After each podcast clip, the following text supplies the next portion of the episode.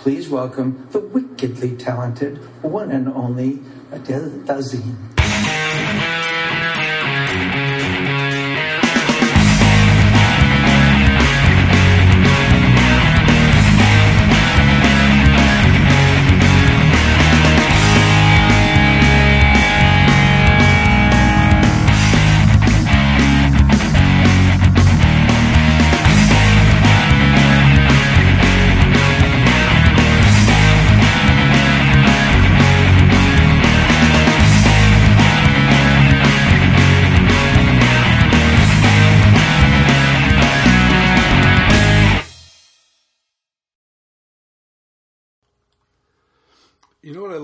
Most about the whole Adele Dazeem thing is that he said she was wickedly funny or wickedly talented, Yeah, which yeah. which ties into the fact that she was in Wicked. So he got that connection right. Do you do you just get like your line before you step on stage, or or what? I, I don't. I, I, well, Sean, I would assume that he he practiced that person's name. I mean, wouldn't it only make sense that you would? You have one line. I mean, and you're reading it. right. So to randomly throw out some other person's name, like me calling you Sean Crafton or something, you go, where the fuck did that come from? Right. You have one job here, and it's literally he's an actor, and he's got the line in front of him. well, well, somebody said that uh, afterwards that he's dyslexic. You know, um, I'm like, okay, uh, that may be, but there's a lot of th- a lot of problems I have with that scenario. Okay, if you're dyslexic, why didn't you flub any of your other lines that you're reading? And if you are dyslexic, is that something maybe you you want to like raise your hand when they go, John, John, come here, come here. what? Where? John, you're gonna you're gonna introduce Idina Menzel. Whoa.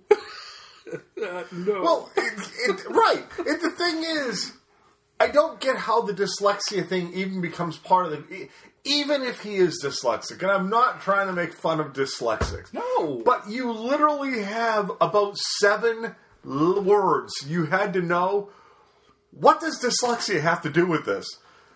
I uh, mean, he made it worse on himself with the whole wickedly thing, and you can see that he was stumbling over it. And that Well, that, a lot of people say that he started slowing down when he got to that point because he sort because he sort of uh, he sensed that, that the train was going to go off the rail here real quick. you can tell that he, he knows it's about to happen. Wickedly fun, or, wick- I can't want to say wickedly funny, wickedly talented. It- it- Adele I mean, you, you can just see, you can Oh, see you can see in his eyes he's got the look of that little nerd who's who's been out relegated to the outfield, knowing that no one hits it out there. And then there's that one time the ball's coming around. Here it's like, comes the pop uh oh, uh oh, it's a lazy pop fly, and it's coming his way. Yeah. And you just know that he's gonna drop the fucking ball. it's gonna happen. Yeah, poor Travolta. I mean, but here's the deal, though. If you fuck up, own it. The story goes he, away. hasn't, he hasn't not owned it. well, no, but don't, don't even bother with the dyslexia things. You say, in, in, in his Oh, I don't know. defense, Yeah, I don't know. If you if you pull that, I think you have to. I think you've got to fish for something. well, then come up with I was drunk, okay? it would explain the wickedly talented. because I don't know what that has to do with dyslexia. If he should just grab his arm and go, "I am drunk." Where's the girl for me to hand my shoes to? yeah, exactly. That's awesome. Anyway, slice and dice number twenty-one. We are back, and it has been a It's while. been a while. It has been a Real life got in the way for a bit. So Yeah, a little bit. You know, a little bit of hiatus. The site hasn't been updated in a while, but uh, but we're back. We are back, raring to go, yes, we are. and we have not got together to talk about the Oscars, which were, you know, Well, three weeks ago now. with with the recording device, we have discussed the Oscars. well, sure, but but our three fans don't know what our Right. take is, and, and that They only know what the take was going into it. right. Uh, you know, for me, the take coming out of it's pretty much the take that went into it. No, they- there were no surprises. This was actually, in the end, one of the least interesting Oscars. You know, you know, and, and I know you you had more problems than I did with it going in. I, I thought a pleasant surprise was Ellen. I thought she did a good job. Yeah, she was benign. Absolutely, she was benign. But you know what? I I don't know that I need more than benign on my Oscar telecast. Here's where I will go. I thought she was terrible for the first five minutes. I thought she was boring. Once she started mixing the audience in, then I liked her mm-hmm. because I think they warmed up to her, and that was fine. When she got off the script of the the, the stupid little intro, then she was fine because again, I don't find her funny. I don't find her delivery of stuff funny at all. So I was just finding it painful sitting there for the for the opening monologue. But once she got off that and became Ellen again, and uh, people warmed up to her, I loved the audience participation pieces that they had. Well, I mean, if I think for the very for the first time in a long time, it, it actually it, she took the stuffiness out of the Oscars. I would agree. These people, and maybe and maybe it has a lot to do with just this younger Hollywood that seems to be.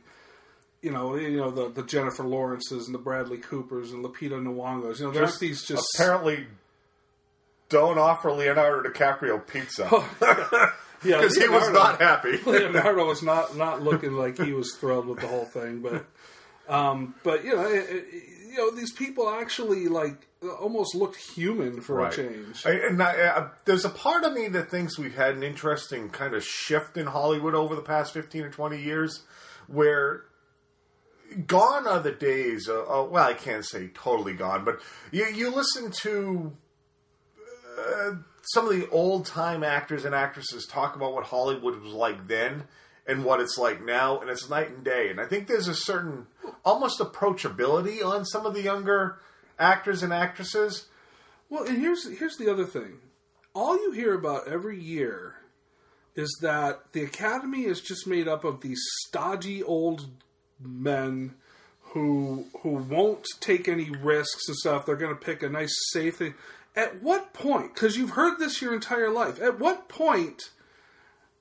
Are they not stodgy old men again? Or at least are they stodgy old people who were part of the people who were complaining that they were stodgy old people to begin with?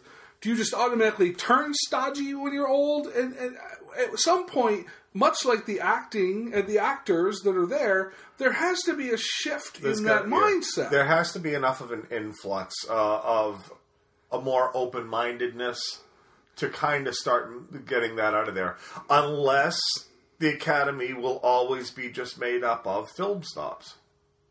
Maybe. Um, uh, the other thing about, and I think it's even more prevalent now, at least it seems more prevalent now than it has in the past, is how, in a lot of instances, the right person's not winning an award. It's who campaigned the hardest for it. Yeah, I don't like That's that. aspect. unfortunate.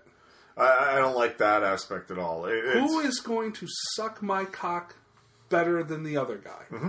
That's how you win an Oscar. Yeah, I, I don't. I don't like any of the practice of. I don't, I don't like the two months leading into uh, the Oscars because you know that that's a lot of what you're going to get is just campaigning, and it, it kind of cheapens the fact that the award's supposed to be about acting. It- or well, acting or directing or whatever, but it's supposed to be the elite from that crowd for that year, Right. the best job at that particular role. Right. Um, uh, this year, I don't have really any complaints about who won. Um, so No, I it was everything went as we said it would go. Yeah. Whether and, and that's not again. I mean, this was a predictable year, Right. Um, and I guess you can say in hindsight it was a predictable year because we did so well on our predictions. You know, hitting twenty-one out of twenty-four and twenty out of twenty-four. I think Mm-hmm. you had. I mean, that's that's a good year. yeah. You know, And again, I actually had 21 out of 24, but I fucked myself on. I have a sheet of paper that says you had twenty. Yeah, and I, I own the fact that in the email when I sent it, I said I'm changed. I changed one. I'm going to regret it, and I Which I is left it- interesting to me because because in, in theoretically, if you left that the same, that's fine. But to me, you you you flubbed on one of the most uh, one of the easiest underhand pitches out there in Frozen. I don't know how you didn't take Frozen. That baffled me. because I I looked at that. I honestly looked at that. I, the the whole American Hustle thing that you switched aside that because I didn't I didn't know one way or the other there. But but I when I saw you didn't pick Frozen, I said he just handed me this win. Yeah. Well, and you know what it is? It's because honestly, I thought that I I thought the Academy wasn't going to give up to the hype of this sudden Walt Disney. But what else on there were you going to give it to? That's the thing. I figured they would give it to one of the foreign animated films. Yeah. Whatever. That nobody's ever seen. That's never stopped them before. Well, well, it has as long as uh, Pixar was in, in charge, but Pixar not even nominated this year. Pixar didn't is deserve to be. not even a shell of what Didn't they used to didn't, be. didn't uh, no, I, it's been a long time since I've enjoyed a Pixar flick, but uh, we'll get on Pixar a little bit later. But no, we'll bring that I. I, I will give credit where credit's due. You, you beat me. and I haven't seen Frozen. Um, Yeah. I, I want to. I just, just I want to see what the hype is. You know, the little snowman guy looks funny, so you know, whatever.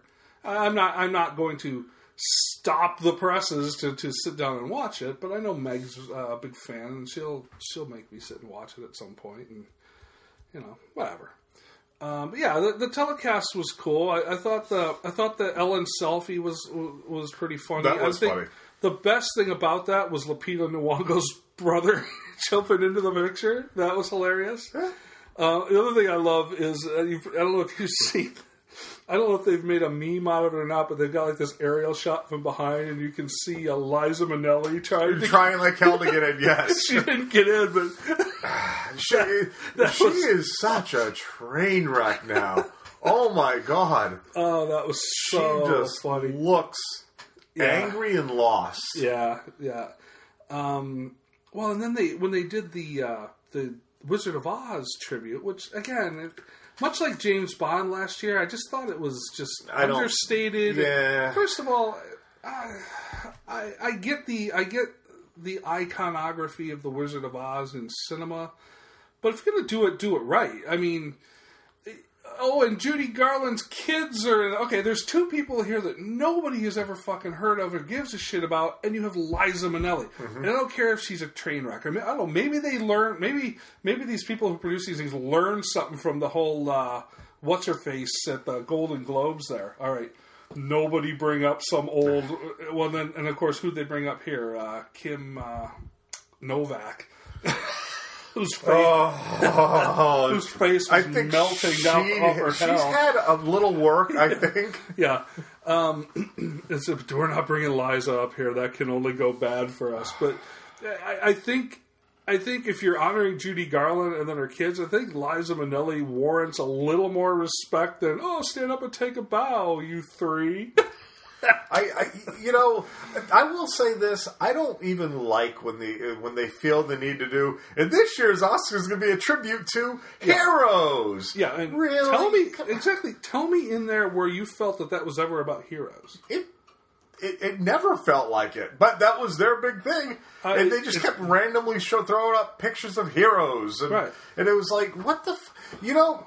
Here would be my idea. Why don't we make this year's Oscars about this year's Oscars? Let's do tributes to the big movies that Right. are, that were that have been nominated this year. Right. Let's give you a piece of that. Let's bring out people. Let's bring out music from those. Let's use the best songs to be our pieces. Sing, do all of them. But no, it, it, instead they give us a tribute to heroes. They give then us they a, a sing. two-minute animation montage Yeah. that meant nothing. Then we see someone singing "Somewhere Over the Rainbow," and and, and you know, if there isn't a song that I, I really don't ever need to hear again, it's "Somewhere, Over the Rainbow." I mean, it, and I'm like you. I totally get the, the worship of Wizard of Oz. It is a nod to a time that we don't have in Hollywood anymore. You think it's 1939 mm-hmm. when that movie came out. I'm sure it was amazing, but when it came out, that's also when people used to go to movies in tuxedos. right. It's a different time now, and I don't get why people still cherish this thing to the point where they Well, to be fair, there there are more midgets per square inch in that movie Well, than probably yeah. any other movie out there. Yeah, well, this is true. and if uh, wasn't there a Carrie Fisher movie that was about what the, was it called? Under the Rainbow, where it was she was uh, it was supposed to be a, a kind of a fictional take of working with the midgets that were shooting that movie. Right. I think it was called Under the Rainbow. I think so. And I'm sure Billy Barty was in it, but because he was in everything that had a midget back in the 70s and 80s. Yeah. Um, but yeah, it- the Wizard of Oz thing I think is played, and it's also different now because I remember the Wizard of Oz was one of those events that we would get. It would play once. Oh, It would be a Friday night every year. Uh, they just play it once, and your family watched it. You played it, but it goes back to the same thing as we said about the the animated holiday specials and stuff. Yeah. Now it's not the same when you can just throw a video in. Right. And, and I think to a certain extent it's lost its appeal. And if that's the case, fine. That's where we've gone. But then let's not do a tribute to this kind of stuff. Let's just Right. do a tribute to this year's movies. If you're going to do a tribute, do a tribute. Do a tribute. to it. do a real tribute, not just some some couple minutes of lip service and, and oh, let's bring somebody out and sing this song. and throw Ellen You know Good Witch Glenda's costume, whatever it was. Bring out that. There's like one last Munchkin alive. Oh yeah, I want to see Wheel that. the Munchkin out. And in the Munchkin outfit though, well, it's that, kind of that would be awesome. Um, you know, to do something uh, to, to to honor that. What exactly was the Lollipop Guild, by the way? I have no idea. What? What? Do you just say? You know It's what? midget speak for something. Right. I, I'm afraid that they're up to shenanigans and goings on here because you don't form a guild around a goddamn lollipop. no, you do not. Oh well. Um, you know, it, it- going back to uh, more of the Oscars there. You know, I, uh, Lupita Nyong'o I think was uh, all class up there. Oh, she came out a winner out of this, and not just Absolutely. not just uh, with the award, but yeah, I, I. It sounds like she's getting calls for a whole lot of work, and that's a good thing. Yeah, and absolutely. considering yeah, Abrams has approached her to be in the next Star Wars flick. And I can see that. That makes sense. Um, now, somebody I did see was I saw that Barkhad Abdi was signed into something. And I don't remember what it, It was. isn't like thug number No. four. It's- I, I don't think there's. Uh, I, I don't think there's anything. Um, uh, I don't think it's a critical role or anything. Probably not. Um, you know, I'm sure he's going to play that Somali guy in something, but uh, what else can he do? He's got very broken English. He's. He's got I'm big sorry. teeth. I'm sorry. He's a bit unsightly. Yes. You know. Um, yeah, I don't. I don't see a big future in No. line for Barkhad. No, and again, it's no knock on him, but to a certain extent, uh, all the stories of him being broke and basically that the studio just rolled him out for his one day and put him like Yeah. on a plane and sent him home. yeah. He he had a brush with fame, but to you know, you and I had that uh, had a great discussion. I think off the air about whether or not was a certain amount of that is almost unfair because this guy had a brush, just like not even a fifteen minutes of fame. Right. I mean, it was just a little little taste, and I don't know that he'll ever, ever have any sniff of this again. So, is it even fair to put him in that kind of spot? I- do people say, yeah, most people never get that high, or is it? Well, no, it's not fair because who wants it for just five minutes? Right. I don't, and I don't know. I can't wrap my head around what it must be like to be Barkhad Abdi. Yeah, I he'll be get he'll be get to to cash his Captain Phillips royalty checks, but uh, I don't know how much that'll be. But no, my guess is they didn't sign any of the Somali pirates for a whole lot of money. I'm sure his contract was pretty small. there'll be a buddy comedy next, Barkhad Abdi, and you know they'll even call it the Somali Pirates. um, McConaughey, good to see him win. Yeah, and again, It seems though like you know you look at McConaughey and McConaughey of the last three or four years is worthy of this type of accolade. The McConaughey prior to you mean Surfer Dude McConaughey? yeah, very you know rom com McConaughey not so much. And a lot of it you have to wonder like when you look at Leonardo DiCaprio is has McConaughey paid enough of his dues over somebody like like DiCaprio? Did was McConaughey's performance in Dallas Buyers Club any better than DiCaprio in Oh no, of Wall Street? not not as far as I was concerned. No, I mean you can make a case that that it's on par with, but I don't know that it was better. And you know, Leo, you're talking about an organization here in the academy that that's renowned for making things up to you later on, whether you deserve it there or not. And I thought this was a pretty prime way to make it up to Leonardo DiCaprio by, by giving him this one. But It, it, I, like I say, for, there's a part of me that thinks that there's this weird backlash against Wolf of Wall Street, and it's unfortunate because it, it's a brilliant movie, but but it got plenty of nods. it, it did, but just no victory here. No. But that said, if you want to be angry, be part of the American Hustle cast. Who's talking about a movie that got a ton of nom- it, it got nominated for each of the big six and got shut out. Yep. Now again, we predicted that that would happen, but I mean to act to get totally shut out, that's crazy. Right. And I mean, if anything was going to win from that, I think it was more likely Jennifer Lawrence could have beaten Lupita She was Nyong'o. probably the, the the the best shot they had. because and I just actually rewatched that movie Friday, and she really was that good in that role. Mm-hmm. She she was fantastic in it. Yeah, yeah, that that movie for some reason just just this close, but yet so far. Right. But yeah, Leo's the guy's got to be getting pissed by now, and maybe that's why he turned the pizza down.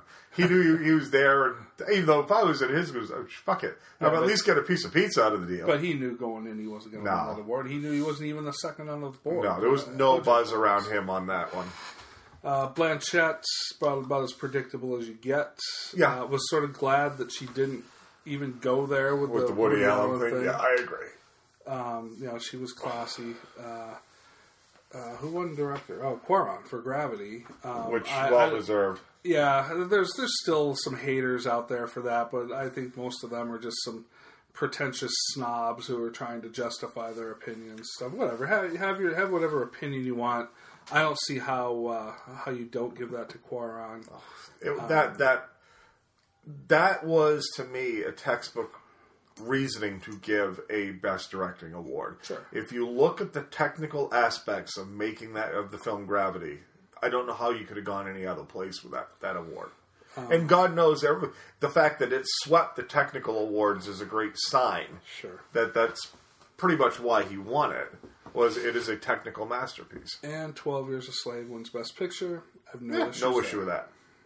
I, I think it was the Best Picture. In fact, I would recommend that if people need a, a pick me up, a, a good cheerful Yeah. Saturday afternoon Something kind you of don't film, have to think too hard. You can Right. sort of zone out. pop to. some popcorn, Yeah. you know, Yeah, open up your favorite beverage, Yeah. yeah, Twelve Yeah. Years a Slave. and have a twelve years a slave party. Yeah, It is do that in like a Schindler's List double bill. Oh yeah.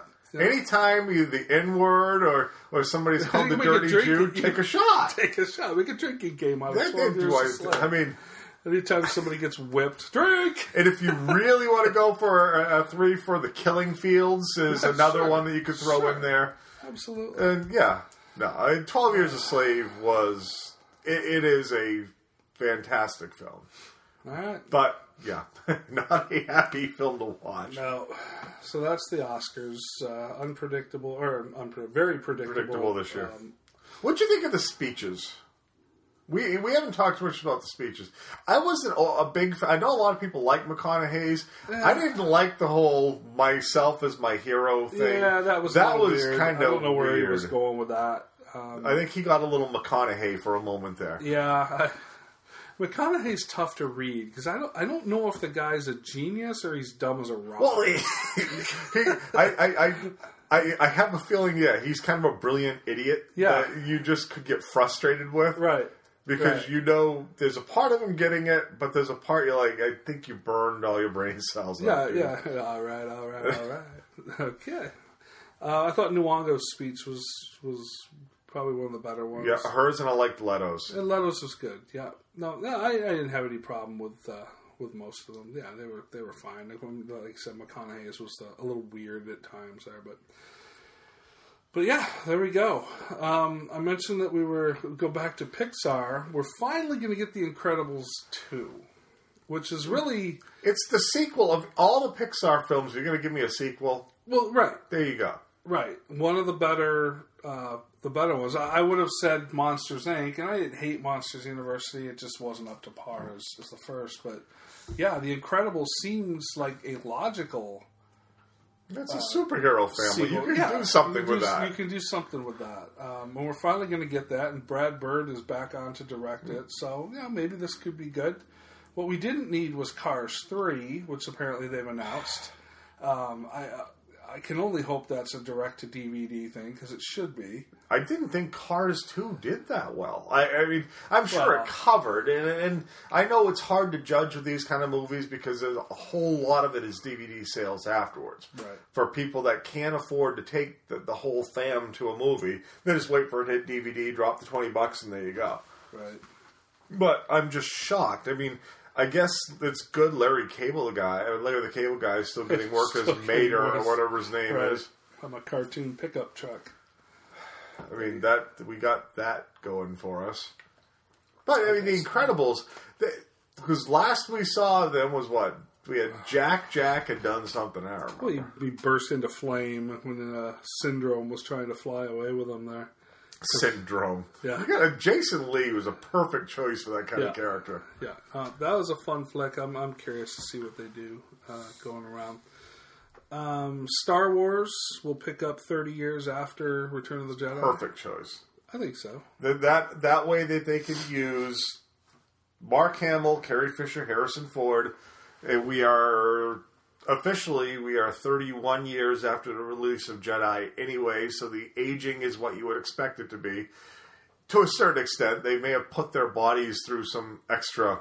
Yeah, Car- Carrie. Fisher needs some work Yes, before. Uh, but it before sounds filming. like they have given her a trainer and are, are are going with it. Um, but yeah, I, I like the choice because I do believe that before they can hand it off, it needs to be handed.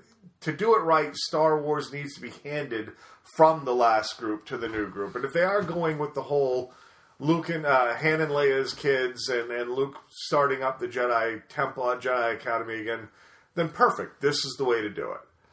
Now here's uh, here's something interesting. Do you think that they will overlook or that they will get it right? That will they age Chewbacca? Because they should. I would think that you Wookiees age. they do. Um, but this I'm about to have a, a admitted moment where I'm saying I don't remember the lifespan of a Wookiee. I don't know. Because I remember in that stupid Christmas thing they did where they went to Wookieeville and I believe there was like a grandpa Wookiee and all that stuff. There wasn't there? he, they were going to visit Chewbacca's family. Yeah. yeah, yeah. There was there was there was Grandpa Wookiee. I think. Grandpa Wookiee. What would a Grandpa Wookiee be? Nan- Nana and Papa Wookiee. I just guess they have gray hair. And could you ever tell they have hair growing out of their ears at some point, or is they, do they go in reverse? They Go in reverse. Yeah, they, just start lose losing their hair. Yeah, they look like normal people. Han But- Solo is a Wookiee, actually. we'll find out he was the brother of Chewbacca. Yeah, you- I could actually older see brother. that. Yeah. It would explain his lack of speech now, Right. his mumbling. Uh, yeah, I, this is a good show. I want to see though. Are They're going to roll out Billy Dee Williams again. Are they going to give us Lando Calrissian? Because I that's a name I haven't heard. It's my understanding that, and I don't need people to tell me this anymore. That R two D two was the first one that was kept. Of course he was. You know, though they've already built themselves a bit of an issue, and that's that. If you really break down what R two could do in the first three films, it was less than what he could do in the second three, and those were prequels to the first ones. He had way more abilities, and I think it's way too played out. This R two D two super droid thing Right. is to me a old, tired, stupid plot line that they need to just do away with. right. I like C three PO. You got kind of got to like the Well, he was the first, like, you know, gay hero. right. he was. He, I don't know. He's a little misunderstood. I think He's, he's very shiny. He experimented. oh, man. Oh. But uh, is Ken? I don't know. Is Kenny Baker still alive? I know Anthony Daniels I think they're both alive. But let's be honest, Kenny Baker, R two D two can be played by any midget you drop inside the metal can. Right. You don't even have to have anybody. You can CGI these Right. days. I mean, that's pretty R2 much all they were in the pre- uh, prequels anyway. Right. So yeah, whatever. I'm down. I'm down. We'll Next be there. Christmas. We will be there. Uh, I, I can wait for it though. Oh, I- as I we get older, get it I want time to just sort of ease off the gas a little bit here. I remember when Jedi was coming out. Every newspaper article on the movie I cut out and hung up in my walls. My walls were just peppered with Jedi. And then it came out, and I like it. and you took the articles down. But then the Ewoks appeared, uh. and I hated the Ewoks. Right. Hated, hated, hated the Ewoks. But then we got Jar Jar and I didn't realize how good we had it with the Ewoks. Right. So- Dan- dancing teddy, uh, dancing teddy bears is definitely uh, preferable Jub Jub, to uh, yeah. whatever the hell the Gungans were. But Ugh. anyway, you have anything else to add to news here, or uh, how shall we move on? Trying to think if there's anything. I don't think there's anything else. It's been pretty news free lately. Yeah, yeah. Well, don't force it. Let's uh, let's do a little what we watched. So, Come on, Ed. Let's go to the movies. Let's go see the stars. Cowboy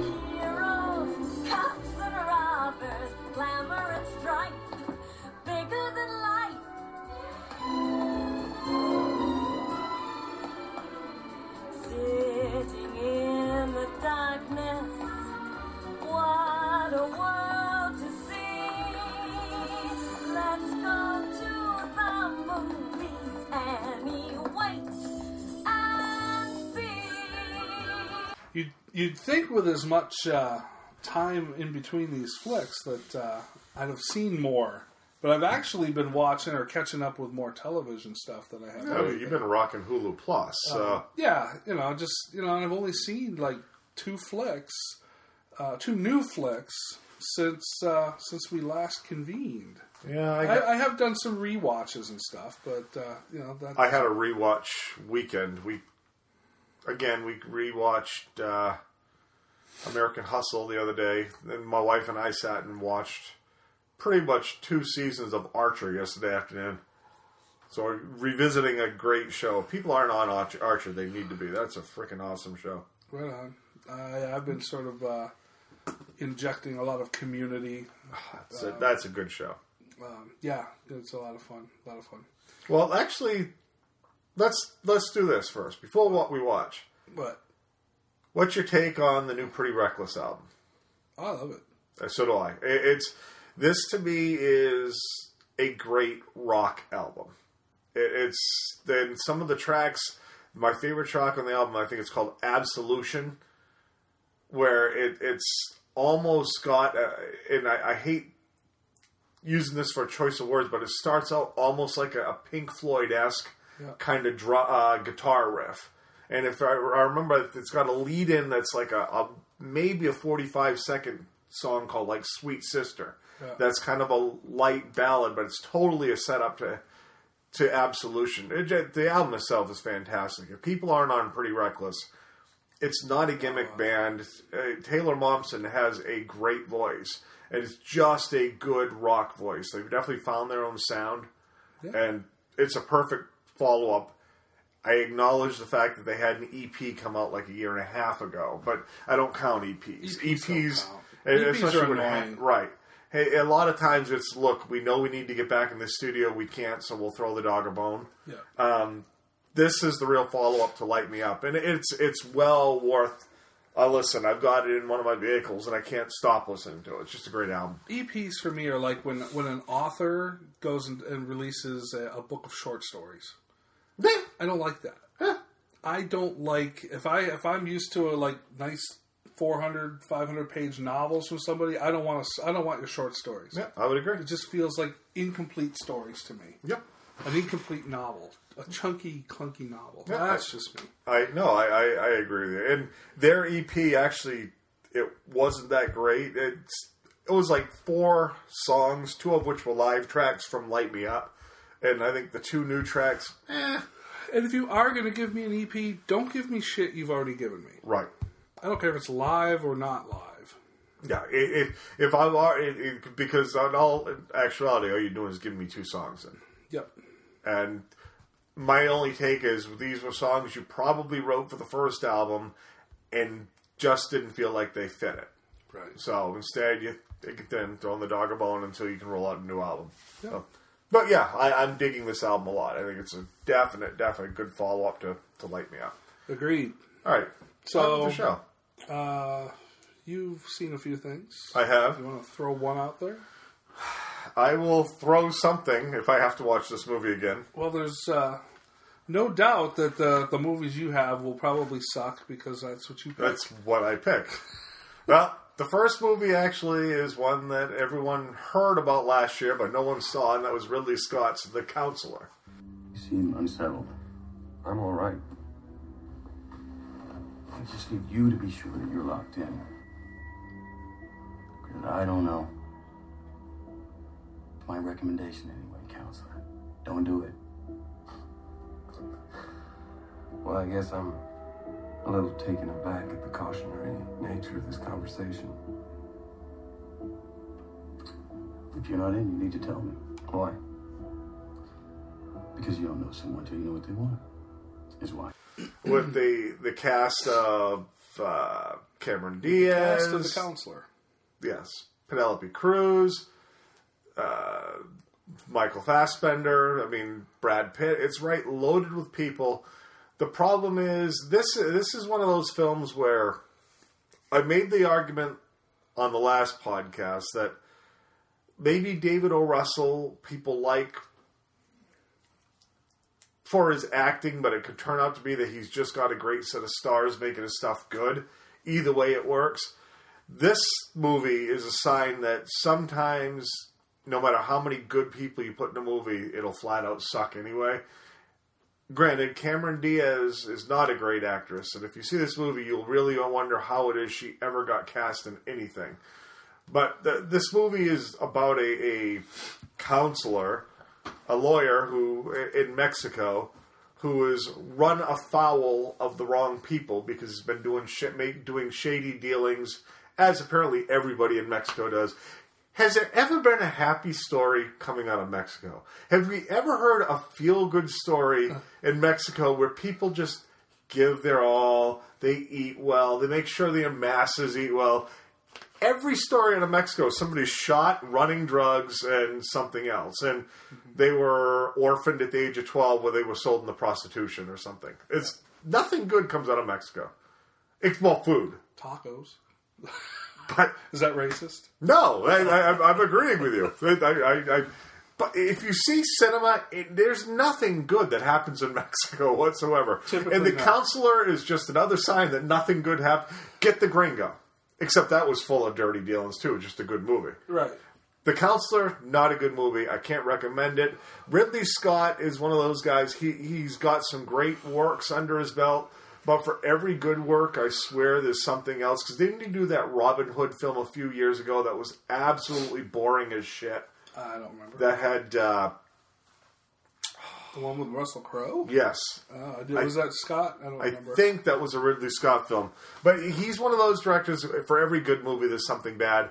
This is a bad movie, and I don't ever want to see Cameron Diaz fuck a car again.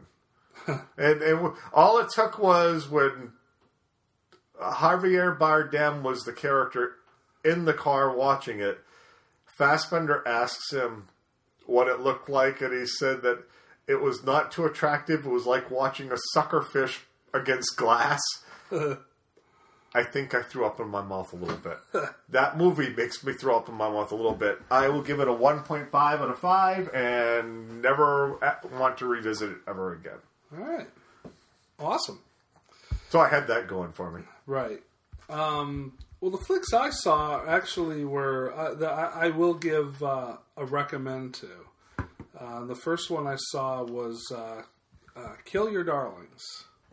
Uh, how's your Yeats? Have you read uh, Vision? Uh, never heard of it. Oh, it's completely brilliant. And impossible. He says that life is round.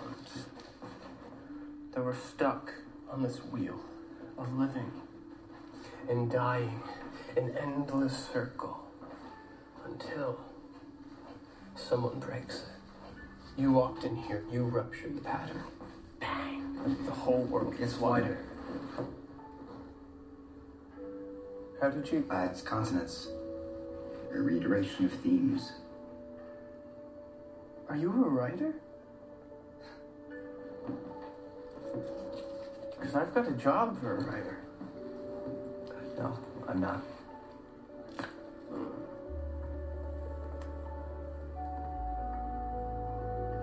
Well, you're not anything yet. This one's familiar. Daniel Radcliffe, Dane DeHaan, uh, Michael C. Hall makes uh, an appearance in this one. Uh, basically, about uh, these literary geniuses, and this is based off uh, based off true stories, true characters. Uh, Radcliffe Ginsberg? plays Allen Ginsberg. Um, I can't remember the character of Dane DeHaan plays, but there's another guy that plays Jack Kerouac, and it, it's these these poets and these like uh, fringe writers from back in the day and how they met at Columbia University and and sort of their their relationships with each other that yes were were very dude on dude heavy and stuff. They they don't they don't. It's not a graphic movie like uh like uh, the Liberace flick or anything like that, but. Uh, there is uh, there is some Harry Potter making out with guy from Chronicle scenes, which is a little uh, a little odd, but uh, um, none of these characters are likable. However, they're they're portrayed very well. Uh, They're acted very well. So from a from a character study from the point of the actors, um, it's worth a watch because they do do a really good job. Uh, Radcliffe definitely definitely separating himself from that whole Harry Potter thing very easily. And Emma Watson, uh, who's not in this movie, she's also managed to separate herself from that, which is not an easy thing to do when you know they've done, you know, they did what ten or eleven years of of Harry Potter. and Potter. it's my understanding that actually Rupert Grint also has a very I haven't heard much of, well about him. The way I hear it, he does a whole lot of independent cinema in England. Okay. Really, really limited release British films, and that's kind of his his love, which which is interesting because if you were to look at the the three characters. If you were to say which one of those three characters do you think would be the one doing the, the little do it yourself independent stuff, I would argue that it would be Rupert Grint. right. I mean, yeah, I, I, I, they all three have done a great job of getting beyond the Harry Potter thing, but not trashing the Harry Potter thing either. They don't piss all over what basically created them. Right. Um, it- what what Kill Your Darlings is, is can be a little frustrating because there's no real plot to it. It's really just sort of this snapshot in time of these guys meeting each other, the way they interact, the relationships that they build with each other in this this block of time uh, in their college uh, years, and how some of the their thinkings and their mindset very a very uh, stick to the man, anti uh, establishment mindsets. These guys, which makes them very difficult to embrace as people. I think if you uh, you know they, they, they've uh, I know Ginsberg had uh, uh, serious communist uh, agendas to him. Um, definitely people that I don't think if you met them in real life you would you would necessarily like, just because they they they almost border on radicalism. Um, but like I said, this is is this their college years, just the way that their relationships built, their their their uh, affection for one another, kind of thing. It's an interesting character study. It's acted real well. Um, I give it about a two and a half out of five. It's it's not great. Uh, it it gets a little draggy at points uh, because there's really no no point to the whole thing other than just that snapshot in time. But you know, worth a watch for the for the performances. All right. Well, my next movie I saw, uh, what the hell did I do? There we go. Was the January Jones film Sweetwater. I don't trust him. I don't trust Mr. Josiah much either. But I don't believe he's a violent man, especially not one to shoot a dog. This is a wild country here. good at being anybody. I'll square things up with Mr. Josiah. A little strife's not uncommon amongst neighbors.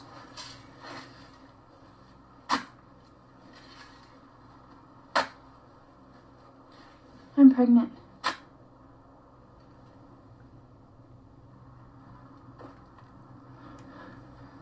A Child, we are not ready.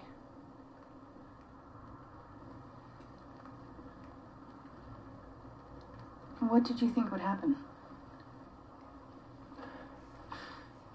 It's just maybe next year would be better. Well, then you should have been more careful.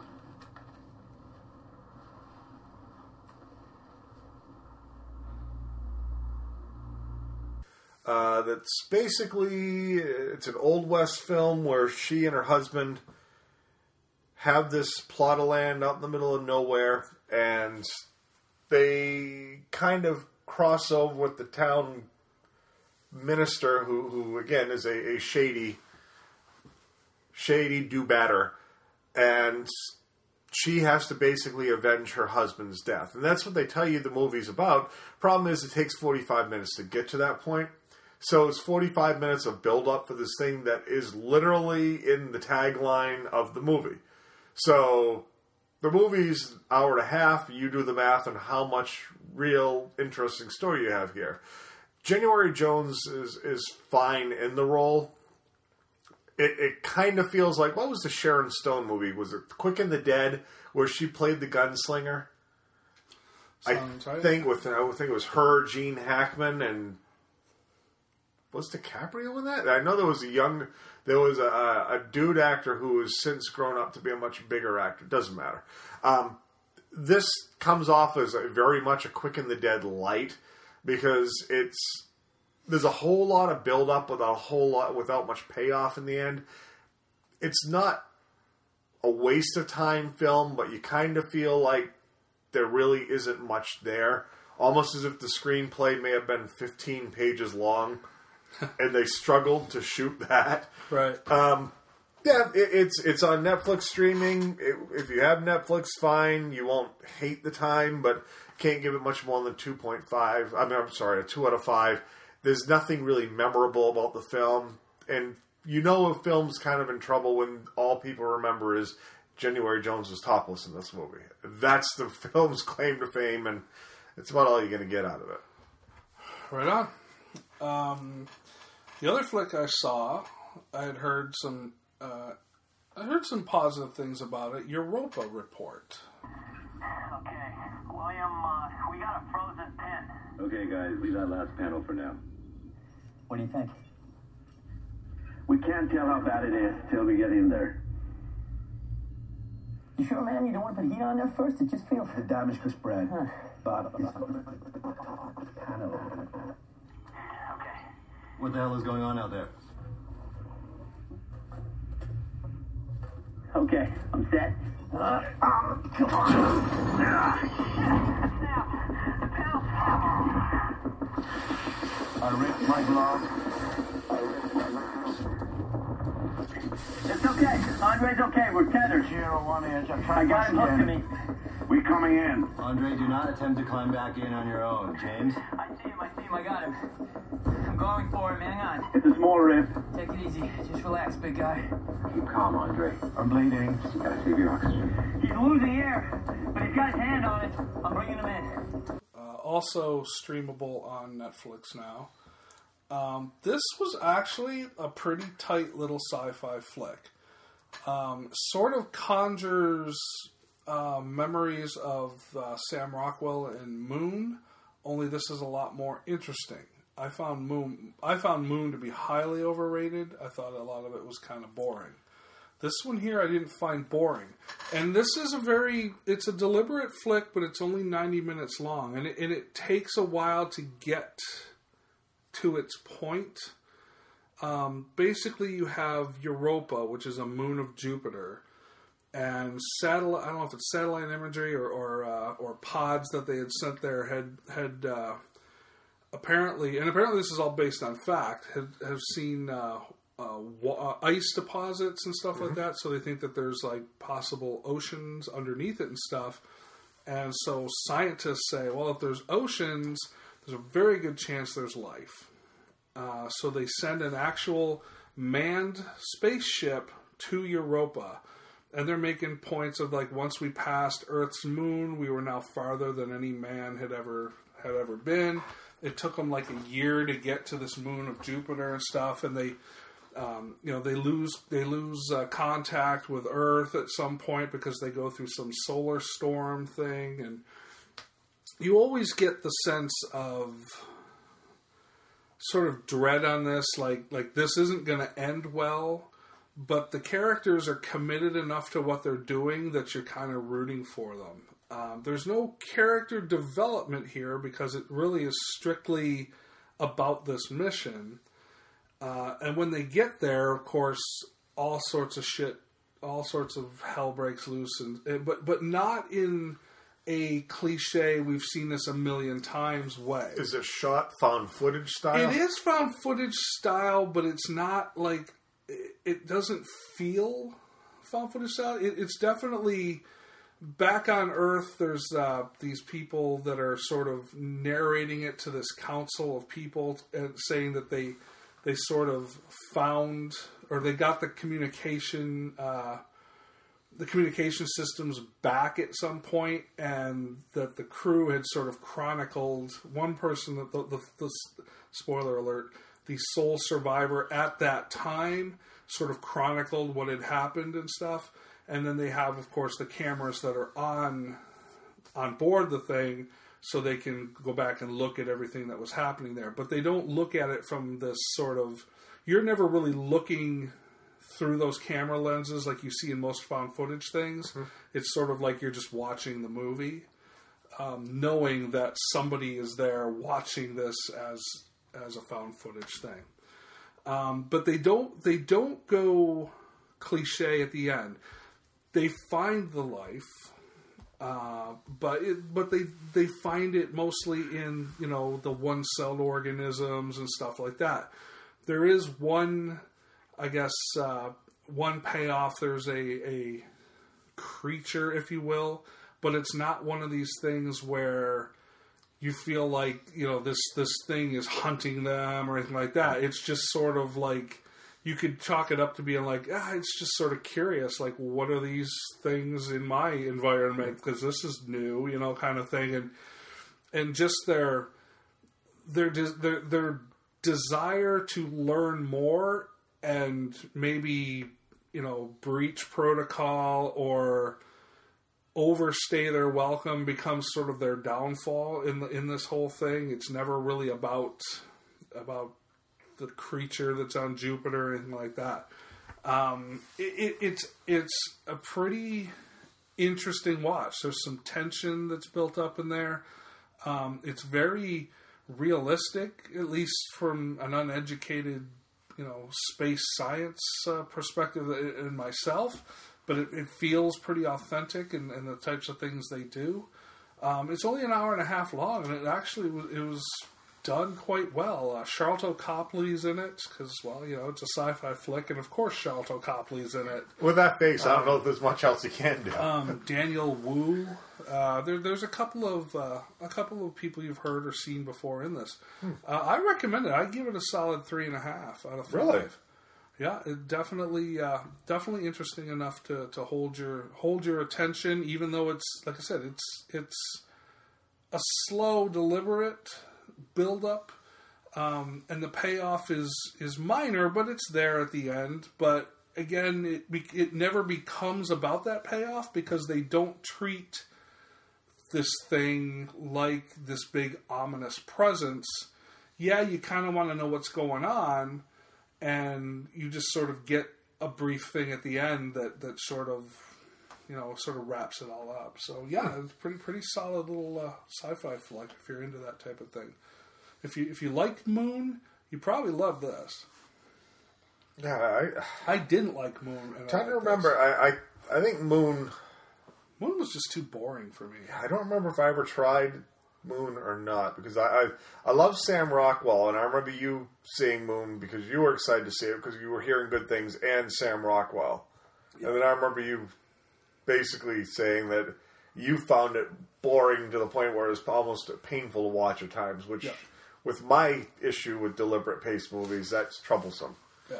So, all right, You had one Good more? know. I do. Uh, I saw the recently released film Odd Thomas. Right now, the creepy guy in the diner. I can randomly wander around and pretty quickly I'll run into him. This is a talent for which I have no name. Stormy calls it psychic magnetism. That's Tom Jed. He was my little league coach. Been hanging around Tire World for years. Although I don't know why. His death was not caused by a defective tire. Such a beautiful girl.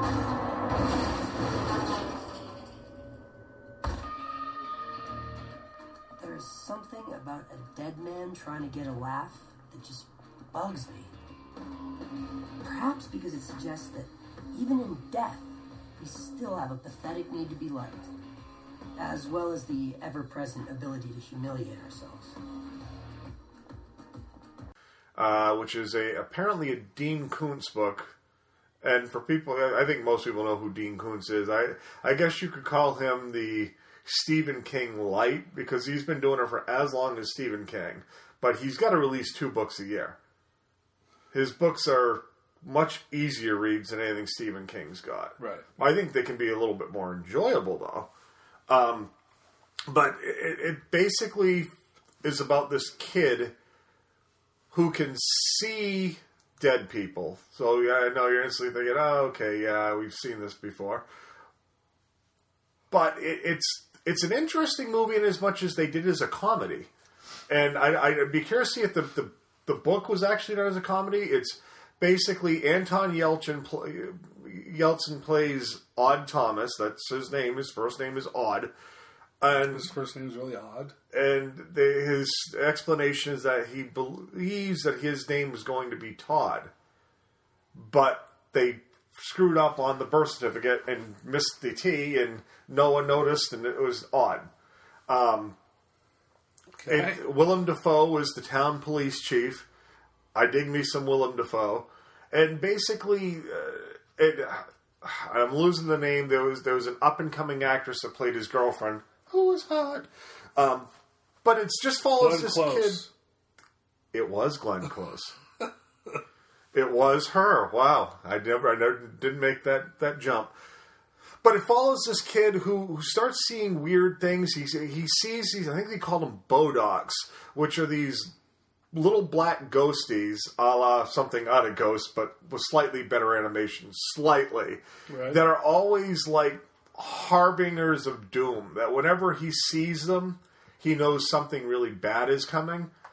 And all of a sudden, there's this mass influx of them following one particular person who's kind of new to town. And it's up to Odd Thomas to figure out exactly who this guy is and how it translates the town because he's seeing such an influx of these Bodachs things. He thinks it means that the, the town basically is sitting on a hell gate and he has to stop the whole thing from happening. I was surprised because going to this movie I thought it was going to be terrible. It was a movie I remember them locking the deal down to make, but then I never heard about it again. And suddenly, boom, it's on video. It's not a great film, but it's not a bad film either. What's interesting is it's a non rated film. Non rated films tend to mean one of two things either they didn't want NC 17 or it was made for TV. And I think this may lie closer to made for TV. They say shit maybe twice, and you see a girl in her panties once. Other than that, there's nothing objectionable in this film. I think so. Part of me thinks that they just wanted the the non-rated piece just so they could just call it Family Fare and go from there. I don't know how it would play out as Family Fare. It's enjoyable enough, not scary, light on the comedy.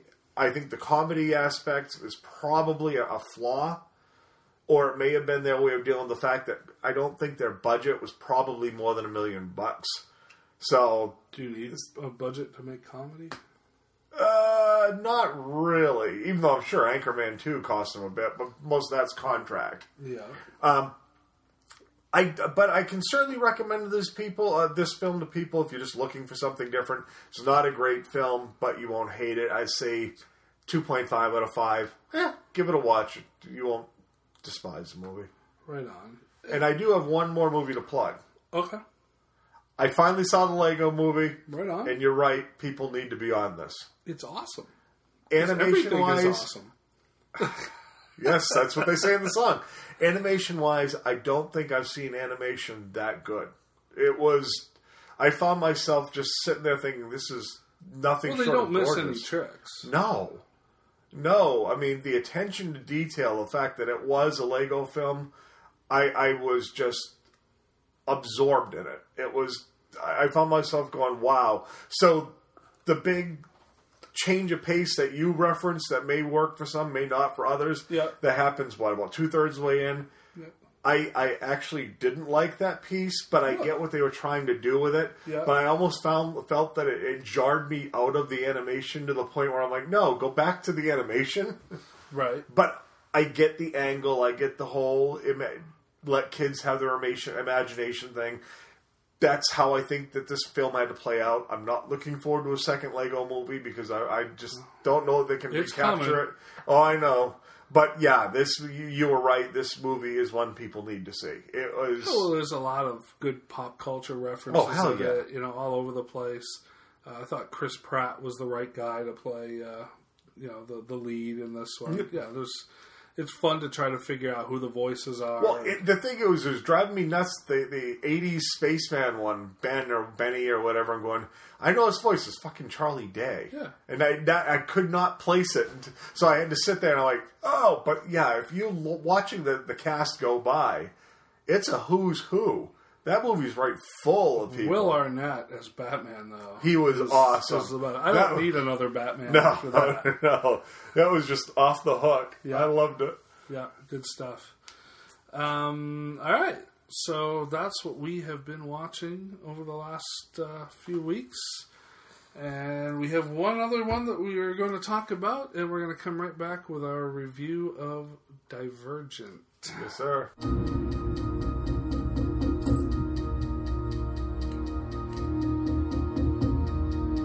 Who are you? For your test? No. I was terrified. The only way our society can survive is for each of you to claim your rightful place. Today, you will take a test that will help you discover who you truly are. The future belongs to those who know where they belong. You ready?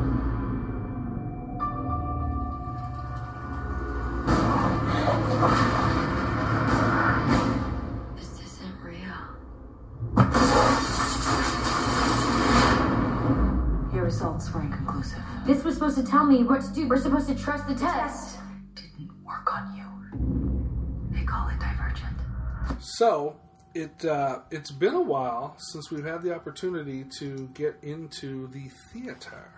It is. It has. because it's been just an absolutely shitty first two and a half months of this year. Yeah. It, it- Plus, we had pretty much caught up on all our Oscar stuff, which a lot of times we'll see that stuff these first couple of months, just you know because there's nothing good out there. But having seen all that, There it's was been no just reason. other than the Lego movie, it's been a pretty dry, uh, a dry first couple of months, and now we're starting to. Uh, from this point forward, we're you know we're not going to have to go more than maybe a couple of weeks, you know, without something worth checking out. Yeah, we're I mean, struggling because next weekend actually is Grand Budapest releases here in Noah, um, which I will find a way to see both of them. Then we have Cap the following week. Then Captain America And the following week. Early word on Captain America is that this film is fantastic. Well, let's hope it is.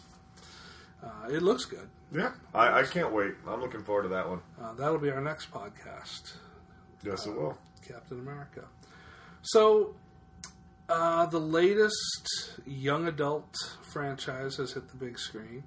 I've read the first book. You have not. I have not. So that that sort of will give us an interesting take on on whether we liked or disliked uh, this flick. Um, young adult franchises, hit or miss. Um, mostly miss when you when you pull in all of them, like this Mortal Instruments thing or the Ender's Game. Eh, Actually, does Uh, Ender's Game uh, qualify? I don't think so. I don't think so. Um, there was another one that was just recent. Was it Vampire Academy? Yeah, Just, that would that would boss. uh, all sorts of, of of shitty adaptations out there. Then you get the Hunger Games. Um, you know, uh, Twilight's a difficult beast in that, yeah, they're they're they're shitty movies, but they were highly successful movies, and the fan base ate it up. So I don't know that. I, I don't think you can call those a failure from at least a monetary monetary perspective. Um, but I've always contended that, especially when you look at something like Twilight, that it's almost it's unfair to judge them too harshly because these movies are nowhere near made for people like us. These are not movies, and, and neither is the Hunger Games, neither is the Harry Potters. But so, so I think it says something about the quality of the film if they can get those movies to connect with us, like the Hunger Games does, Yeah. Like the Harry Potter stuff did, at least towards the end of the series. Twilight is it's a love story about a sparkly vampire and a and a quiver lipped chick that didn't really matter. I don't know if it mattered what they were going to do, if they were going to be faithful, if they were going to create faithful adaptations to their source. There was no way in hell we were ever going to buy into it. Right. Um, so now we have Divergent, which a lot of I don't want to say critics, a lot of internet flamer is claiming it's a, oh it's just another Hunger Games, and I have a problem with that because I don't know why everything has to just be another X.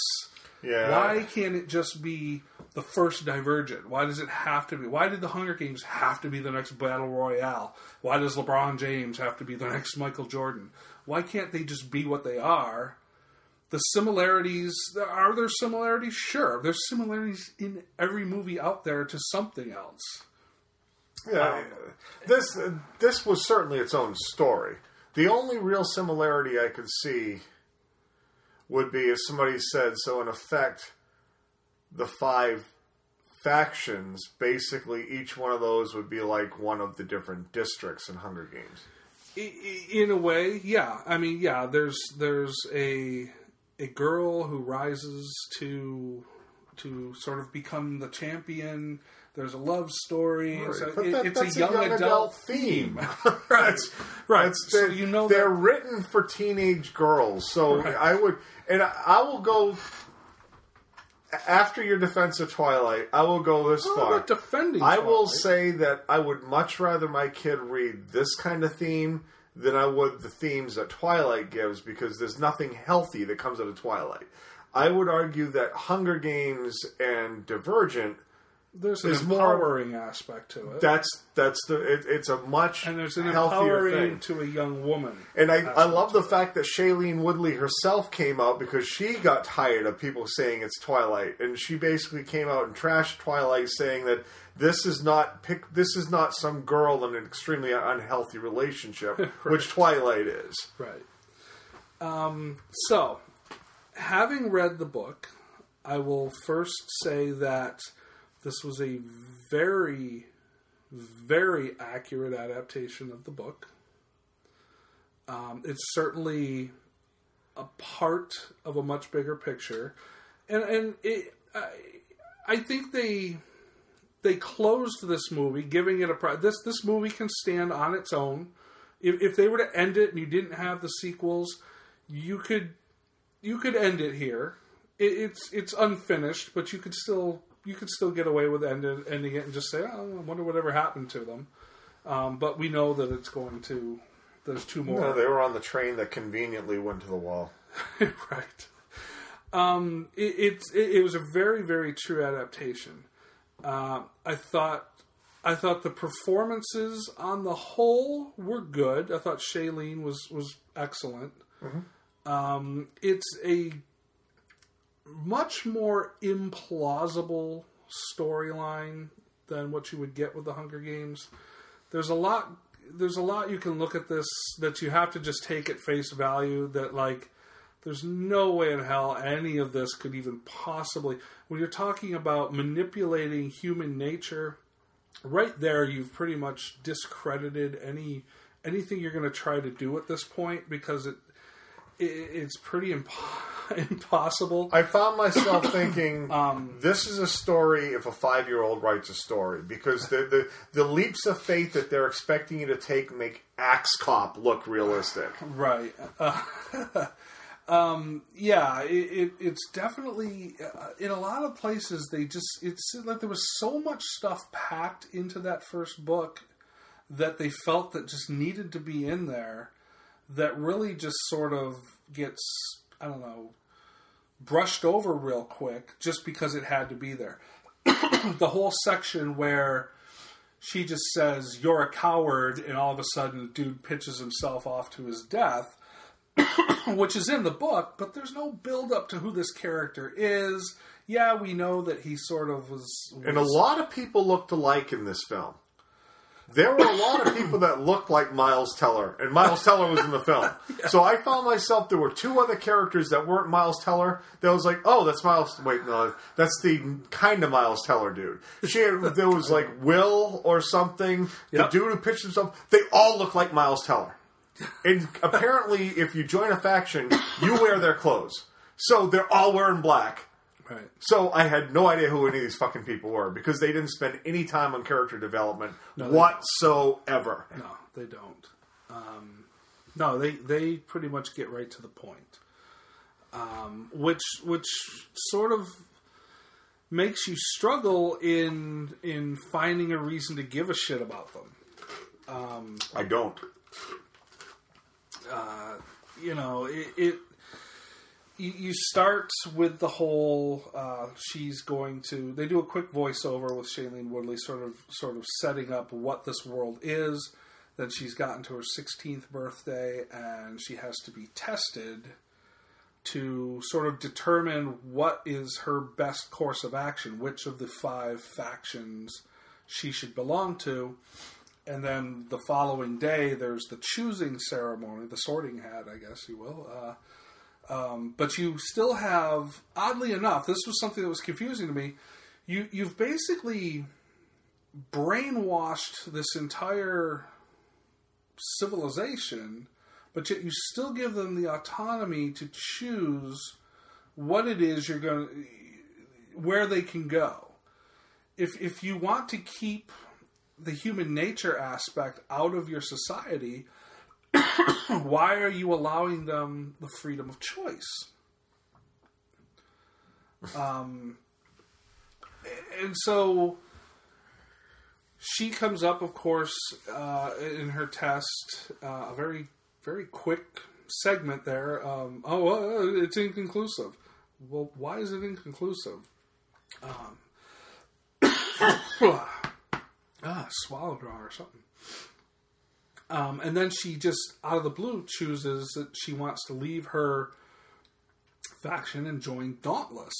And you don't really get a sense, at least from I don't remember if you do in the book, but you don't really get a sense from the movie why she would have done that. I can tell you why, and I was angry at this scene because Dauntless were the only ones that weren't in line for the choosing. They all showed up and jumped out of the train all Yeah. excitedly. I'm looking at this going, a five year old wrote this scene. because all the other ones are in perfect lines, and she's looking at them going, oh, they're the fun people. Because they jump out of a train and all run down partying, and they were the only ones cheering. And I found myself despising that aspect of this film. A five year old wrote this. And that's why she chose them. Not far. because I think Veronica Roth's like 23. and she wrote it a while ago. Be- because they were the ones that had fun. That's the only thing I can come up with. I guess. Because they, at no point, eh, I'm watching this as I'm watching this go up, play out. I'm thinking, well, because of the way Dauntless has been, she's going to choose Dauntless, right? Because they're cheering. But did we get any, did we get any sense from her that did we get any sense from her that she was Well, yeah, I, I mean, she wasn't. You could tell she was unfulfilled. Well, what I do you mean? I don't abdication or whatever. Ab- abnegation. that yeah. would be the worst. You wear gray clothes, Well, you can't look at yourself, to- and to- you just right. count. Uh, and yet they're the governing body, which that seemed odd. I think you'd give that to Candor, wouldn't you? Um. Well, erudite was the uh, the Intelligence. intelligence, which, which Candor was well, the right and wrong. They were the lawyers. Here's a sidebar. Let's let's let's go off here for a second. Kate Winslet's character, which I guess you could equate was their President Snow, if you will, was um, was an erudite, Mhm. and she seemed to be pulling all the strings for this entire thing. Yes. if abneg- abnegation, ab, ab, I'm gonna have trouble with that one all day. Um, is the governing body? How is she in charge I don't know. of this of this society? I, is there is there a ruling society above? I, I, I, I have no grasp of how it would be that abnegation could even be the ruling body if they have nothing. If they have no selfish thought in their head, you can't rule. Well, that was Part- their thought. part of that they would help everybody else. But part of rule is feeling like you should be above others. There is a certain amount of selfishness of being in charge. perhaps. I'm just I'm just curious how uh, there's this erudite. and I don't know if they ever said she was erudite, but No, you it- have to it- presume that she was wearing the erudite blue, right, and she was in the erudite and offices. she and she she is sort of spearheading the whole erudite takeover of abnegation. Mhm. Um, so how does she? She's like this this president of the whole process, uh, and she's not in the faction that is the governing body. Right. I thought that was that's a little strange. I found Um, myself struggling whenever they showed the erudite office. So, was it dauntless people who were the security people in there, or did the erudites also have guns? Because there were a couple long-haired hippie erudite types who had guns. Right. I'm sh- I'm sure they had. I know that they, they say Dauntless is sort of the the police force for all the factions, but you would have to think that uh, Erudite has certain. I I don't know. They don't they don't explain that. I, I, I, this is one of those situations where where having not read the book, they didn't do a great job at connecting a lot of the dots. And it started early for me at the first big assembly in Dauntless when it showed them all eating. I'm going, then who the fuck are the cooks? Because they were eating prepared hamburgers. Yeah. They were who cooked them? somebody. Do we need to know who cooked the damn who cooked lunch? I would say yes. If you tell me there are five jobs you can have and cook isn't one of them, then who did it? Well, what did he say the jobs were? There's guarding the wall or whatever, something like that. There's uh, what else was there? Guarding, military, and was it police? Or day to day? That- For me, that's minor. We don't give a fuck who, who cooked the damn lunch. It's not though. If you're then trying to say, were those erudites that were the security force in the erudite building, or were they dauntless?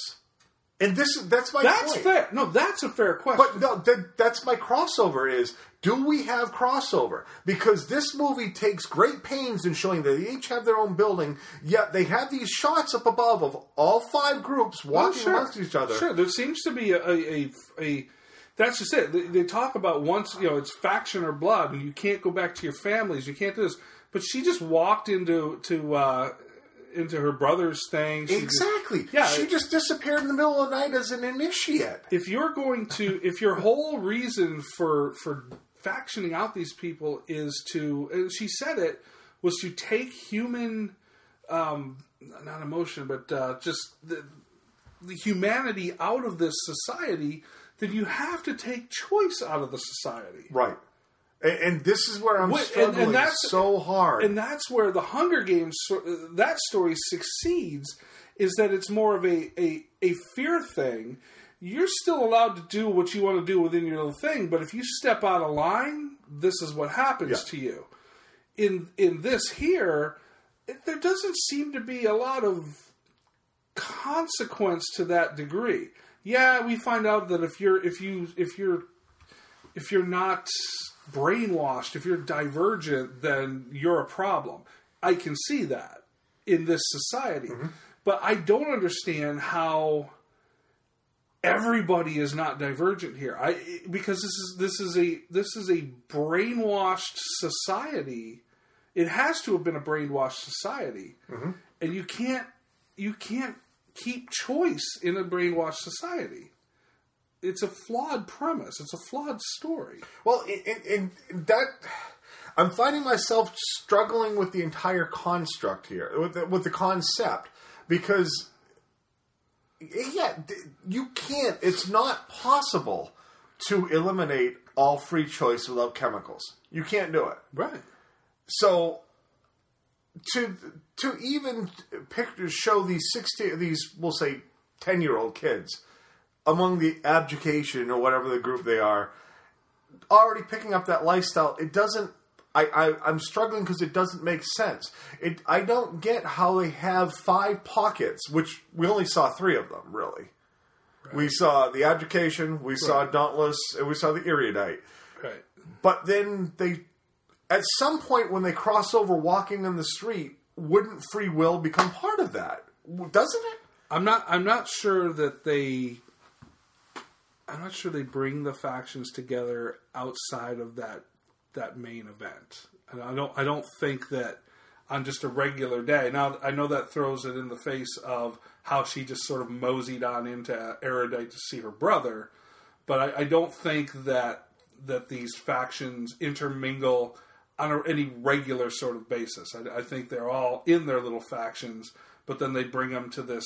I, I don't even know if it's within any specific uh, faction that they that they do this stuff in the city when they did the the, the testing and the, and the Kind of- choosing. well and that's the other piece i'm struggling with because it looked like the erudites ran it right because it certainly Well, it- appeared that way It looks that way. but maggie q was dauntless. Maggie Q is dauntless. and she was the one who gave her the test Yep. and the tattoo apparently in the future tattoos become really boring and just black right Yes. color has disappeared because they clash with your outfit Right. um so what the fuck was maggie q then I, I, I, I don't get how it's the conveniences that this story is asking me to take Yeah. a five year old wrote in the middle of a gunfight where the chick's mom gets shot the gunfire stops long enough for her to have a two minute crying here's scene good thing: if Divergent is such a a problem for your agenda, and the agenda is is I, I have no reason to think that it's not erudite. That's this is their agenda. oh i totally They're yeah. running this show. Mm-hmm. How do you not have people, your own people, in place at this testing thank you. to weed this out? thank you. Nip it right in the bud. because when they showed maggie q giving the test i'm like oh okay so maggie q is an erudite. So then they go for the tattoo and maggie q is a tattoo artist. So i'm like they went to an erudite tattoo artist or do they have night jobs no maggie q is the tattoo artist in the dauntless building which apparently has a dance club now too which it's a shitty building but it's got a really cool tattoo club um, and then maggie q just kept popping up again in random places Yeah. but as dauntless Right. i don't get it i just don't understand I, Um, yeah, there's there's a lot of lot of holes here. I, you know, I never, having read the book and knowing that this was a real true adaptation of it, I never found myself hating what I was watching. I I, I enjoyed the things that were happening on there because because I was connecting it with what I read, but I, I can't in good faith say that this was it was it, this movie doesn't do a good job of standing on its own for somebody who doesn't know the source because it doesn't connect some of the dots and then whether you've read the source or not the the holes in this whole premise are so glaring that that you just have to shake your head and, and wonder. You know, it, it, you have to trace it back to the source and going that this was just not a very well constructed story to begin with. Um, and yeah, I I wanted to like this movie. I I, I, I, have to say it from the get go. I want Shailene Woodley to have a blossoming career. I think she is a very talented actress, and I thought she did a good job here. But I find myself much the way I got frustrated with the final seasons of Dexter. I got frustrated with this because early subtlety doesn't exist in this film. There's nothing subtle about it. Again, I started hating it as soon as they showed that Dauntless didn't have a line, and all of them come jumping out of the train. I'm going, you got to be fucking kidding me. So, what we have is parkour douchebags. That's what Dauntless is, right? Yes. They don't just walk down the road. No, Dauntless runs and jumps and slaps each other. And they cheer. None of the others have humanity, right? They can't support each other. They have to be quiet and prim and proper. Dauntless, though. Dauntless on the freewheeling type. Fuck you. This was five year old. This is edgy.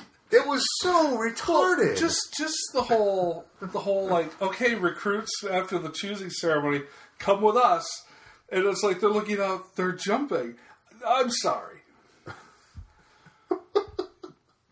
do something here to at least make this somewhat authentic one of these fuckers is not going to make that Thank jump you. either either by the fact that they're like fuck no i ain't jumping on this train or they're going to miss the jump and fall to their death but no they just sort of all right here we go Ah, nobody nobody died from this stuff that would have killed half of them Right. I'm watching them jump into the net, and I'm thinking, how convenient that they're all laying down when they fall. Because if they kept, when they're jumping off that roof into the hole in the other roof, if you went feet first, your legs break, even in a net. All of them thankfully knew they were jumping into a circus net, right? i guess Because that's the only way I can explain how every single one of them got off that net without a single injury. It and thankfully, Dauntless, the security force has no security at that entrance right because otherwise the ending of this movie can never happen. right They were there was one dude, Miles Teller, in the hallway. Good, good. That's awesome. right um uh, go back to the acting because I think the acting, at least you know, based on what they're given here to do, I think the acting was good. Yeah, I thought I, I, I didn't have really I didn't I didn't feel like there was anybody mm-hmm. that you could point to going like, well, that person just brought this thing down to a to a lower. Oh no no no! There's no there was- Jodie Foster no, from Elysium or here. Cameron Diaz from the counselor. Yeah. No, there was nothing. People did fine with what they were given here, and and I, I would say that across the board. I didn't see any acting job that I thought was bad. That's me, who I don't like Maggie Q, whatever her name is. She was fine with what she was given. I and I think Kate Winslet has the look that she could be a, a, a sinister, smart person. Fine, she she's Kate Winslet. Right. Yeah, I, I don't have any issue with any of the people in the roles here. They they were they were fine. They they worked with what they had. Now I have not read the second book or the third book here, so I don't know. I don't know where this story goes. I don't know if if those books put more context around some of the stuff that we saw here. Um, there, there's some stuff here I, I just I don't know how you even reconcile it if if, if you do put more context around it. Um, so let me let. So in the book, was it focused just on Chicago? was it? Uh, yeah. What So- you saw in the movie is exactly what. what So do they think their whole world that exists now is just Chicago?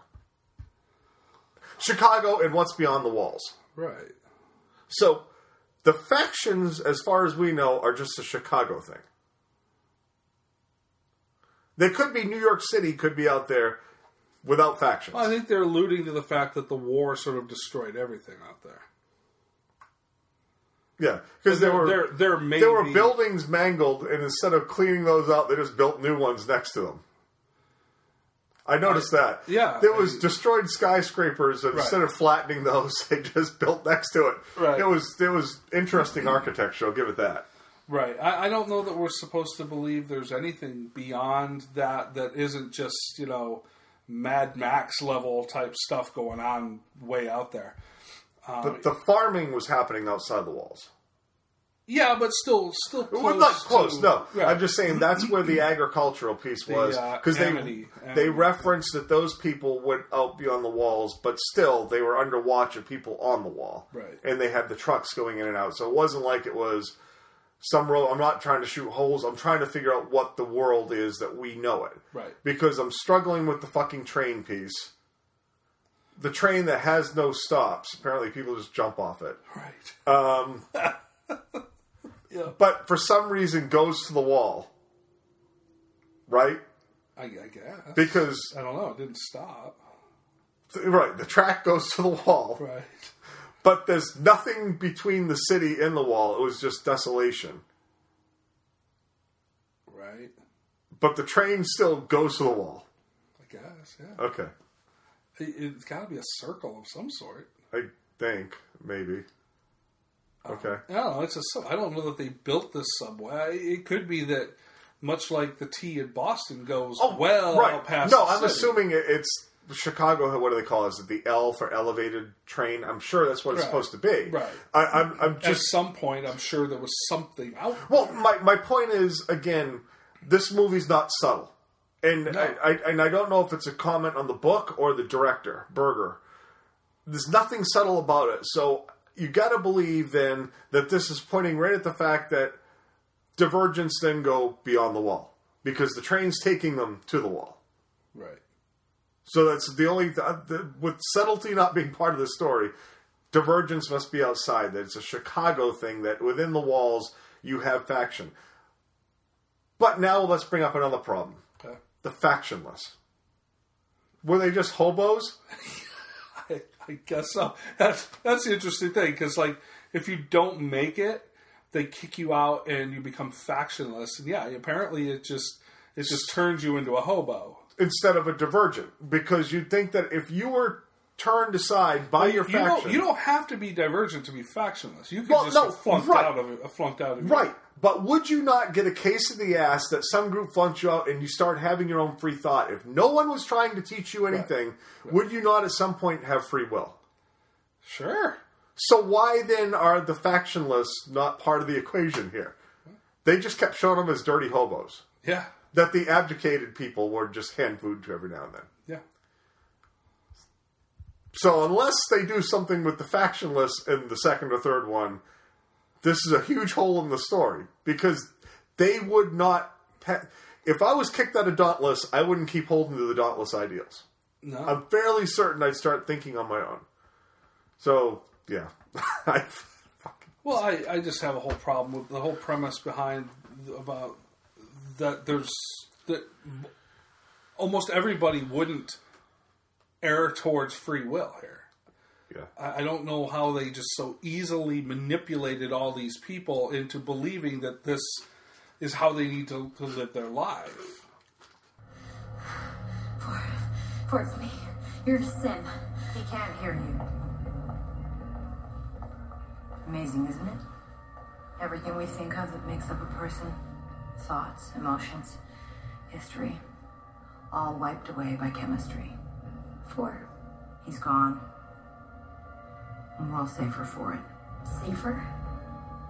How are we safer? The brilliance of the faction system is that conformity to the faction removes the threat of anyone exercising their independent will.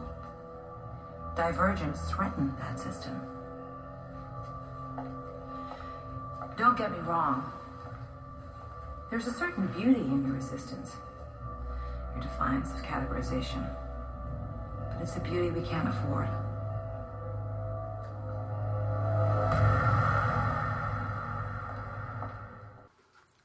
So we can't look in mirrors because vanity is not.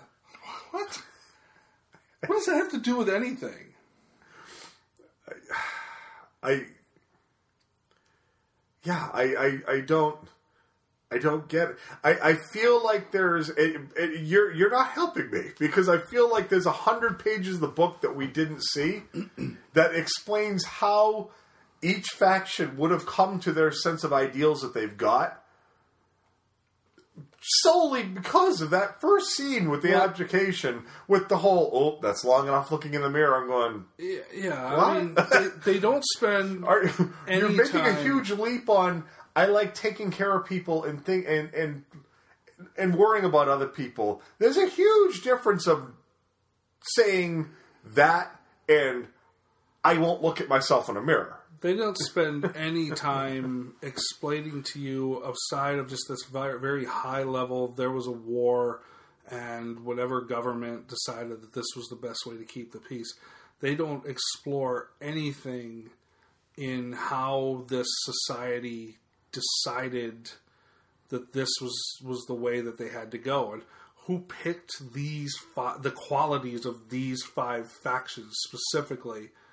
Um, like I said, maybe that this is pursued more in the next two books. I don't know. Um, I'll, I'll read the next one to kind of see what happens here, just because I'm curious to see if it helps fill these gaps. But you know, why why is this world the way it is, and and how did they manipulate a society that they allow freedom of choice to? How do they keep that in line? It's it's not plausible. Yeah, I like again. I, I keep finding myself thinking if a five year old wrote a story, this is what they come up with. Stuff that you just look at and go, "Eh, that's not. It doesn't work like that. In no way does it would it could it ever work like that. The leaps of faith you have to take are just too large. Yeah. and to the point where I was finding it distracting and frustrating. So, who do you blame here? Do we do we do we blame the filmmakers who made a really really essentially made a point for point adaptation of the book? Do we blame the author of the book for creating a such an implausible story? Um, do we blame the director because he didn't do anything to adapt this in a way that where it sort of can stand on its own as a movie for somebody who didn't read the book and and you're looking at it like what the hell? I mean who's at fault here? I, I would have to say the author from the get go, but I, I do think that Burger has to own up for some of the fact that it's a two hour and 23 minute flick. There's plenty of time to fill in some gaps. Like i said there's a lot of points in this where it just they skim over so much. I mean you get well they skim over but things are there just because they felt like they needed the bear, to be there because they were in the book. Um, we spend a little bit more time with her training and stuff like that with this this the fighting and stuff how did she become such a badass do you tell me just practice reps on a punching bag and, turn you and into a worst fighting form ever because apparently holding your arms Yeah. like you're trying to block something is Right. the fighting stance that they're teaching people in the future. Not boxing style with both fists are up, flat armed out. Right. Worst fighting stance ever. um, why are these uh, we never really find out why these uh, dauntless leaders are sort of on board with the whole erudite takeover thing Yeah, I, I, I they're just douchebags We spent five minutes, dude, climbing a Ferris wheel to see something that they could see from the ground. Right. Solely so they could get the idea across that Four had a fear of heights. So it showed that he also had fears. right Five minutes. We didn't Af- need that. after earlier in the film he said everybody has fears right. So we already knew. We by this point, yeah, we already knew that four was different. Mm-hmm. So we didn't need that scene Right. to prove that to us. And I'm sure in people's mind, well, right, but we got to see Tris rising above the others. I'm fairly certain that the entire point of this movie was going to be to show Tris rise above, above the others. I didn't need her climbing a Ferris wheel to show me that. Right. You could have spent five minutes on character development. Yeah. Or explaining the structure of this this Chicago here because you're losing me. But I got the Ferris wheel, and I got that she could see the flag, which you could see from the ground, Which was anyway. glow in the dark. Right. Yeah. I, I, but I'm glad capture the flag for Dauntless because they're such badass parkour douchebags is with guns. Right. yes. I hate parkour. I really d- Uh, decided I hate parkour. Parkour douches are fucking Parkour frustrating. is parkour is like is like the new like athletic douchiness. yeah, it's total. They- they- No, I don't. I don't use stairs. I run up walls and shit. yeah. I hop over things and run up walls in in, in cool ways. yeah, parkour is a They're douche. douche. They're total douches. Yeah. And so yeah, They're active hippies. That's what. Yes, they are. They're freaking the walls can't contain them. Right. Forget your rules. Forget your engineering. Yeah. Who needs roads? Fuck you, Right. douchebags. But yeah, it- Um, I I do think Burger is to blame for a lot of this though, because I will say this. I I'm sure the story. I think. Yeah, I, he is. And I didn't mean to interrupt. You. no, it, Uh, but I think the writing is is a problem. the, because- the writing is certainly a problem, but the, story I'm sure was written for 13 year olds that aren't going to analyze. Sure. Are you Uh, again, are you it- really giving me this, this, for this story? takes me back to my original point being that this isn't really for us. Mm-hmm. Now, I, I, I don't know that that forgives Veronica Roth for, for creating such an implausible premise. You know, just Burger created this world uh, as you would envision it as you read it. I thought I thought it looked good. Yeah, the, the I- I world agree. the world looked as I think it should have looked. But yeah, if you haven't read the books, you you you really will struggle with it because you, what character development there is in the books, you're not getting it all here. Oh yeah, no, no, no. You, they don't even really develop Tris's character. All you, No, I you mean- have no. And again, going back to as best as we know, the only reason she chose Dauntless is because they were the parkour douchebags jumping off the train. Because their existence wouldn't have had her crossing over with Dauntless that much, Right. as they're living in their little gray building commune. Right. Um, Why why is the takeover by erudite? Why why all of a sudden now with this class of, of people? You know why why did why did four did four need Tris to be his catalyst for his call to arms? You know why none of that stuff is really explored here. and so we're to assume that in the erudites using the, using the logic that is being an erudite has decided through being an erudite, not free will, that they should take over, right? Yeah. That there was no free will involved in, in that thought process. If that's the case, how did they ever allow it to begin with? Yeah. I, Is it really the erudite, or is it just the erudite leaders? it, it, do we have a situation that this is basically another version of her where you build this thing and then over time it becomes its own sentient thing and, and thinks bigger than it should? I don't know. I, I just don't know Right. what my takeaway was supposed to be from this film. Right.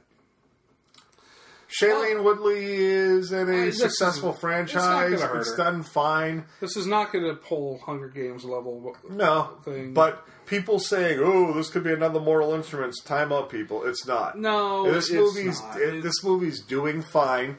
The second one is already greenlit. Yeah. Um, Muppets has done nothing to damage. Muppets was not doing well at all this no, weekend. because it's just another Muppet movie. Right. I mean, it, this this is going to be this is different from the last one when you could tell it was a labor of love. It was Yeah. a nostalgia thing. Now it's just another Muppet movie. Uh, uh, this is the same as when they started funny. rolling out the, all the other Muppet movies. Sure. We're like, okay, well, the first one was something, but now it's just getting tired. No, this, this movie will do fine. It won't hurt their careers. It's going to become a, a. It will be a popular franchise. I think teenage enough. kids will like it enough. Certainly, they seem to I be. swear I saw more tween girls at this than I ever did at uh, Hunger Games. It, it was yeah. I and certainly I had to chuckle because I don't know if you caught it when there were a bunch of them out in the hallway. Which movies? Which do you like more? Hunger Games or this? Oh, this is much better. I'm like, fuck you. You're saying that because you just saw this. Right. Give it a month, two months. Yeah. Use rational thought. This was not better than the Hunger Games. Right. The Hunger Games at least developed some things. This didn't. I wanted to like this.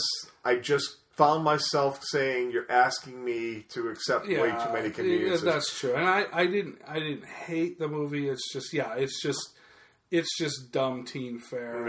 Yeah, Uh, there's nothing really intelligent about this. Um, you know, like I said, if you're gonna compare to the Hunger Games, the Hunger Games is is leaps and bounds a better, more plausible story uh, with a with a more defined world, a more defined character base. You you understand the characters, what their motivations and stuff are in Hunger Games. So far, you don't get that here. I, I will go so far as to say I struggle with recognizing her brother because he also kind of looked like Teller, and I thought that the angle they were going to throw would be that he was going to rise up for the erudite and kind of push the erudites against the other group. So to me, it would have been a more interesting story if it was brother against sister. Right. I don't even find the way this ended to be satisfying. No, well, yeah. There's, A, I, I'm going to go ahead. I'm going to give this a two out of five, but I'm going to give it a two out of five based on potential. Um, I got enough from it, from the performances, from the the on-screen world that I saw, and that they were faithful to the source. I give that. That's where I'm coming from, but just way too many leaps, way too implausible of a premise to to take. There's nothing that says, "Oh God, I can't wait for Insurgent or whatever the hell the next one is." I can wait for it. I, I'm not jumping for joy over the next installment, like I'm waiting for Mockingjay. Right. So I, I this may surprise you, but I, I will not go down the ones. I'll give it a two, um, because much like you, I'll, I'll give Insurgent a chance. I will see this movie. If it gives me no more than what I got here, fuck this series. fuck it all to hell because this this is everything that you don't do when building a story. Well, I think we'll find out later that the Amity the Amity people all sparkle and play baseball in the in the Oh, store. I would so enjoy that. That in, in- that that would that would just everybody from Candor turns into a werewolf. Oh, dude, dude, and, and they all play a, a rollicking game of Quidditch. Yes. No, the Dauntless people do because they The are the parkour assholes. So they, they all get they together and play Quidditch, without flying brooms. That's right. It's way more edgy to They just swing from the posts and jump off buildings at each other. right. So that, that, that's the next piece. Oh, what? So where are all the other people? All we kept seeing are the initiates, right? But we have a city of millions of people, right? I I don't know how many people are there. Unless the, the ones we don't see from Dauntless are the ones that don't make the jump. That's what it is. They're the Well, dead Dauntless. We saw more of them in like the, the dinner scene and stuff. Yeah. There, was, there was a bunch of them there. Yeah, I don't know. Yeah, two out of five. Yeah. All right. So two weeks, uh, we'll get into a little bit more of our own wheelhouse here with some Captain America: The Winter Soldier. Oh yeah. Um, and yes, teenage I- girls, you have my permission to to, choose, to bash that movie all you want. Yeah, yeah, fair is fair, I guess. Um, and I will, I will have at least uh, a take on Grand Budapest Hotel and Noah for that next one. Yeah, I I intend to see at least one of those. Right on. So, till next time. Late. Late.